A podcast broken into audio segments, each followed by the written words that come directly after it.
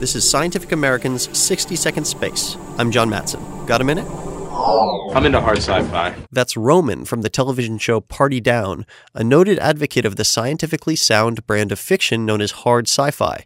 In one episode, Roman confronts Star Trek's George Takei about the mind meld. So, was there a biophysical principle behind it? Because it kind of seemed like magic, and magic, you know, has no place in sci fi. Roman might approve of a forthcoming line of science fiction from NASA and Torforge Books.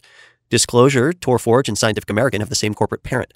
The partnership aims to create scientifically accurate novels and to get the word out about NASA missions present and future. NASA's Goddard Space Flight Center is hosting a workshop in November where authors can learn about NASA missions and the science behind them. The ultimate goal is to get students interested in science and math, with the hope that some of them will pursue careers in science and technology, just as the classic science fiction of Asimov and Bradbury inspired so many in the past. And if the books can satisfy hard sci fi fans at the same time, they'll live long and prosper. Thanks for the minute. For Scientific American's 60 Second Space, I'm John Matson.